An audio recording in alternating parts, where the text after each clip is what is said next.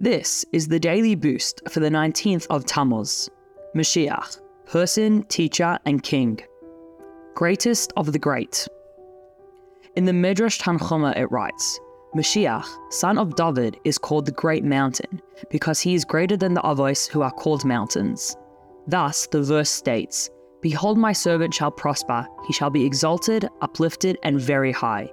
He will be more exalted than Abraham, more uplifted than Yitzchak, and higher than Yaakov. Alternatively, he will be more exalted than Avram, more uplifted than Moshe, and higher than the ministering angels. Mashiach will be far above and beyond every other person who ever lived in the world. He will be able to reveal the essence of all, the essence that transcends intellect and emotions. Individually, we access our spark of Mashiach through selfless commitment that transcends reason, stemming from the essence of our being.